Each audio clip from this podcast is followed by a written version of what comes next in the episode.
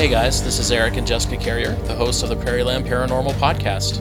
If you're looking for a show that explores all things paranormal with dramatic storytelling, historical research, relevant science, and witness accounts, check out our show online at www.prairielandparanormalpodcast.com or through your favorite podcast player.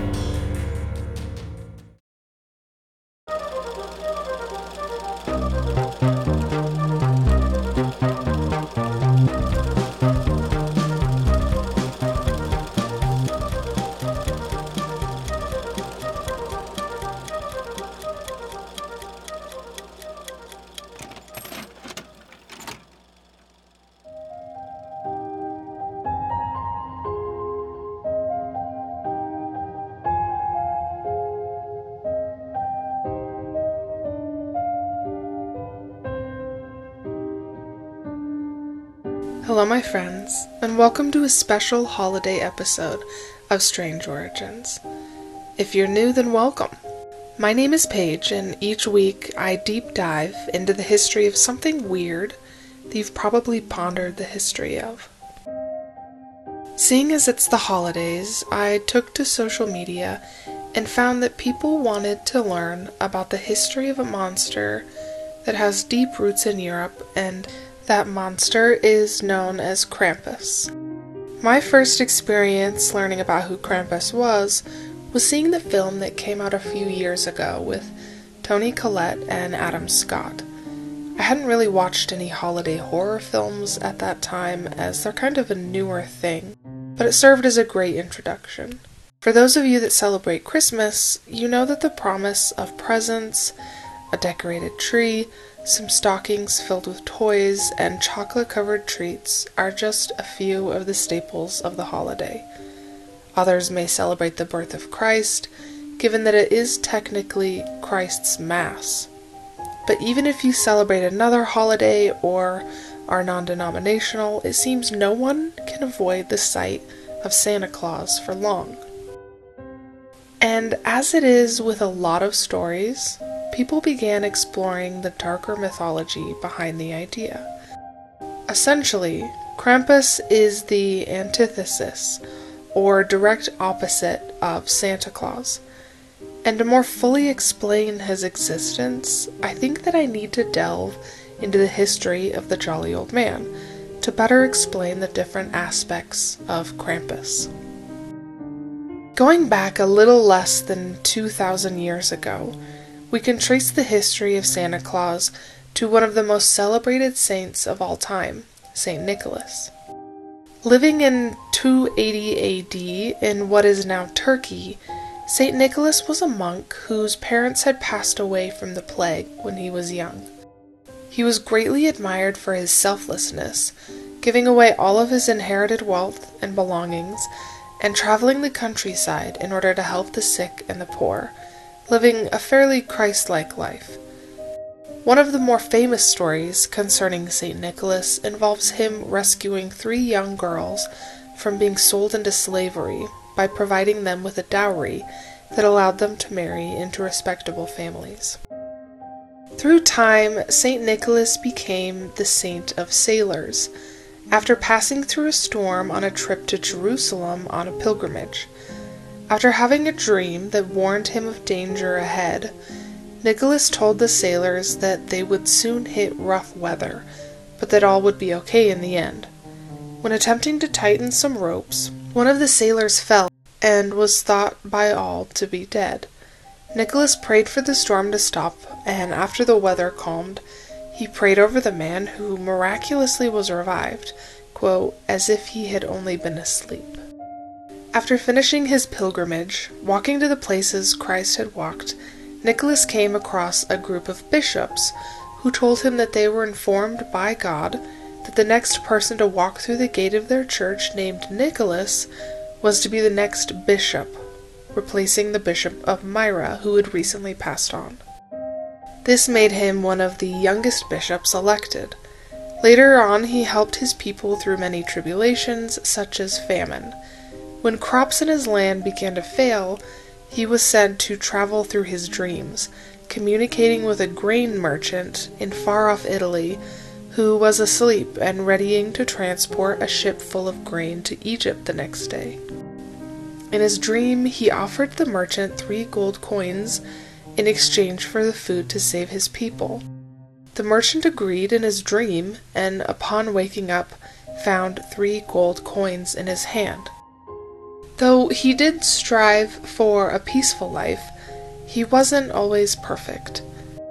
Once during an ecumenical council, which was a forum where Christian denominations could discuss the differences in what they deemed doctrine, he became so enraged by the words of another man who argued that Jesus was inferior to God that he stood up in front of everyone and slapped him across the face. After being sent to jail and chained up, he told of communication with Jesus and the Mother Mary. When Jesus asked why he was in chains, he replied, quote, Because of my love for you. He was found by the guards the next morning, free from his chains and in his bishop's clothing, reading scriptures. When St. Nicholas died in 347, he was buried in a tomb and his belongings were seen as holy relics. Visitors to his gravesite began noticing that the area smelled strangely sweet, and the area where he was stored seemed to leak a strange substance. Those who touched the liquid reported that certain ailments were cured. People soon began to flock to the grave to be cured by use of what is called the manna of St. Nicholas. After his remains were transported to another location by sailors, his new casket, which was then made of marble, also began to sweat the strange.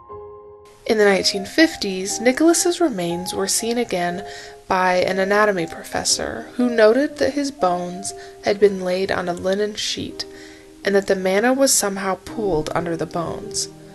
For hundreds of years now, the manna has been collected and stored in special bottles every year on May 9th. Today, St. Nicholas is celebrated on December 6th. This became known as a lucky day to get married or make a large purchase in Eastern countries. Even when saints began to be less celebrated, St. Nicholas was revered by all, especially by those in Holland.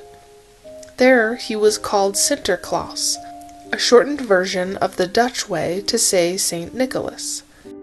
This love of him transported all the way to the Americas in the late 1700s when Dutch families gathered to remember the death of who they called Sinterklaas. Washington Irving, the famous writer, even went so far as to refer to Nicholas as the patron saint of New York in his book about the history of the city. At that point, he dressed a little different than he does today, sporting a blue hat with three corners a red waistcoat, and yellow stockings. Christmas transformed into a commercial event in the 1800s when stores began advertising for special sales, seeing an uptick in purchases for children around that time. In the 1840s, thousands of children flocked to a store in Philadelphia for the chance to see a life size Santa Claus model, and by the 1890s, the Salvation Army began using Santa costumes to attract donations to pay for the free meals they provided every year to those in need. One of the more influential things to happen to the image of Santa Claus was the publication of the poem Twas the Night Before Christmas, written in 1822 by Clement Moore, an Episcopal minister.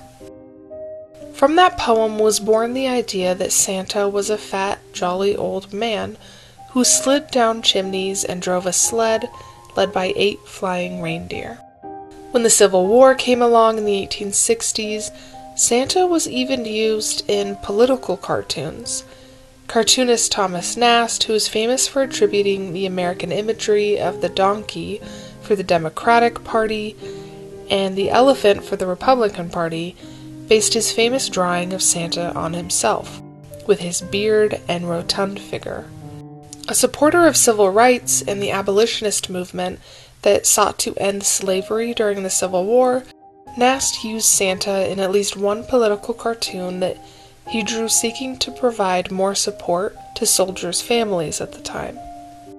This illustration depicted a Santa with arms full of toys for children and also carried an army backpack, a dress sword, and a belt buckle. Slowly he began to transform into the Santa we now know, with a red and white fur trimmed suit that helped to keep him warm in his sleigh at night. Today's Santa is a staple of the holidays. They seem to be everywhere, from television to malls to the Macy's Thanksgiving Day Parade. He encourages selflessness, kind behavior in children, and pretty much good feelings all around, much like his predecessor, St. Nicholas. Krampus, on the other hand, is the story parents tell children as a cautionary tale. Modern American tradition typically only states that bad behavior will be rewarded by a lump of coal as an alternative to toys or food. The name Krampus is derived from the German word for claw, and he is most known for threatening children with beatings by branches or sticks and in some countries, gold painted bundles of branches are given to households as a reminder to children to be well behaved near the holidays. In more extreme versions, he is even known to eat naughty children or drag them down to hell, which, in my opinion, seems a bit extreme. But then again, I'm not a parent. Some believe that Krampus has pre Christian origins as signs point to him as being son of the Norse god of the underworld, Hel. In pagan terms, he was what was referred to as a satyr, which in Greek mythology is a half man, half goat being. Originating from the eastern and central Alps of Europe, it makes sense that he would take on the appearance of a hairy, horned animal, as that would be who would be able to survive the cold winters in the mountains. The bundles of branches he beats children with are thought to be from his pagan history as well, as they were often involved in initiation rites. He also is known for having hooves, fangs, and a long pointed tongue. He carries chains, which are thought to symbolize how the Christian church bound the devil. Usually, he also is featured with a basket strapped to his back that makes carting naughty children off to hell a much easier task to complete. In some stories, it's a bag which greatly resembles Santa and his big red bag full of Christmas gifts. Today in Austria and Germany, Krampus runs, and I'm going to butcher this, but they are also known as Krampuslauf. People dress up as the creature and chase passerbys. In the 1930s, he was deemed too scary to be impersonated in Austria under the far right Dollfuss regime, and in the 50s, pamphlets titled Krampus is an Evil Man were passed out. Anyone impersonating him was immediately arrested. The ban didn't last long, though, and celebrations on December 5th, called Krampusnacht, and which is the eve of St. Nicholas's Day, soon resumed with people dressing up in more and more elaborate costumes, often involving wood masks that required months of work to carve out. By the 2000s, Krampus made his way to the United States, where, much like the Grinch, he was celebrated for his dislike of good tidings and cheer.